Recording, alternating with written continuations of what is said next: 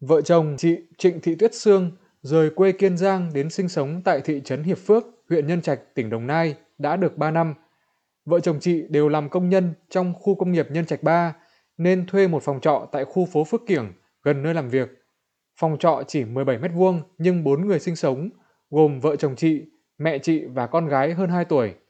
Căn phòng trọ cũ, điều kiện vệ sinh ở mức trung bình, ít ánh sáng và bí hơi, nhưng chị Sương phải chấp nhận bởi khu công nghiệp không có chỗ ở. Tôi cũng ờ, mong là các cái công ty được hỗ trợ cho công nhân mà được nhà ở nơi mà ở an toàn thì tôi cũng mừng. Cũng như là được nhà nước hỗ trợ thì ờ, được phần nào thì cũng đỡ cho người dân chút. Xóm trọ nơi chị Sương sinh sống có 4 năm dãy nhà liền kề nhau, lối đi chung nhỏ hẹp, các phòng trọ san sát nhau, có những dãy nhà đối diện chỉ cách nhau vài mét. Đây là nơi ở của công nhân, người lao động thu nhập trung bình. Công nhân khó thuê phòng rộng hơn vì không thể trang trải nổi. Anh Nguyễn Trung Trí là công nhân khu công nghiệp Nhân Trạch 2, sống cùng vợ vừa mới sinh con trong một phòng trọ nhỏ như của gia đình chị Sương. Cuộc sống thuê trọ chật trội, thiếu thốn. Anh Trí chỉ mong khu công nghiệp có nhà ở cho công nhân để giảm bớt chi phí sinh hoạt. Công ty hỗ trợ gì là em sẽ là ờ, dọn qua đó mở mở đó trước tiên là kiểu như đi đi làm thì cũng gần công ty với lại ờ, tiền bạc nó cũng đỡ hơn. Kiểu ở đây thì nó đủ thứ tiền cho nên là tiền nhà trọ rồi lại tiền ăn uống rồi rồi đi làm công ty nó xa nữa rồi chạy xe tới lui nó xa nó Huyện Nhân Trạch có 6 khu công nghiệp với khoảng 13.000 công nhân, người lao động, phần lớn ở nơi khác đến nên phải thuê trọ. Nhưng cả huyện chỉ duy nhất có một khu nhà ở xã hội dành cho công nhân với 1.400 phòng, không đủ đáp ứng nhu cầu.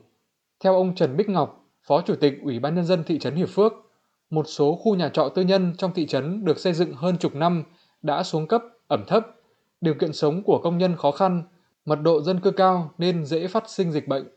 Quan điểm địa phương thì rất mong muốn cái cái cái chương trình mà cái nhà ở xã hội thực hiện đầu tiên là để tạo cuộc sống cho người dân có một cái nơi ở nó đàng hoàng hơn cũng như là về cái công tác quản lý hành chính địa phương nó sẽ có thuận lợi và đảm bảo về cái môi trường đảm bảo về cái cái cái cái an ninh trật tự trong quá trình sinh sống. Phó Chủ tịch Liên đoàn Lao động tỉnh Đồng Nai Tăng Quốc Lập cho biết, tổng số công nhân, người lao động làm việc trong 31 khu công nghiệp trên địa bàn tỉnh là gần 700.000 người. Trong đó, số lượng người lao động ngoại tỉnh chiếm khoảng 50%. Tuy nhiên, hiện nay số lượng nhà lưu trú công nhân, nhà ở xã hội dành cho công nhân còn rất khiêm tốn, không đáp ứng được nhu cầu. Thời gian tới, Tổng Liên đoàn Lao động Việt Nam sẽ đầu tư một thiết chế công đoàn trên địa bàn tỉnh Đồng Nai, trong đó có nhà ở dành cho công nhân. Hiện nay thì uh, Ủy ban dân tỉnh đã có uh, cái văn bản để uh, chấp thuận cho tổng liên đoàn khảo sát và để lập cái dự án thực hiện ở trên địa bàn của huyện Trảng Bom, tức là ở gần cái khu công nghiệp là Giang Điền ấy, với diện tích khoảng hơn 2,3 hecta. Sau khi dịch COVID-19 được kiểm soát, tỉnh Đồng Nai đang từng bước khôi phục lại các hoạt động sản xuất kinh doanh để thu hút và chăm lo tốt hơn cho lực lượng công nhân, người lao động. Đồng Nai cần nhanh chóng nghiên cứu thúc đẩy việc quy hoạch, xây dựng các khu nhà ở xã hội, nhà lưu trú công nhân. Thực hiện tốt công tác này cũng sẽ góp phần giúp tỉnh Đồng Nai phát triển công nghiệp bền vững hơn.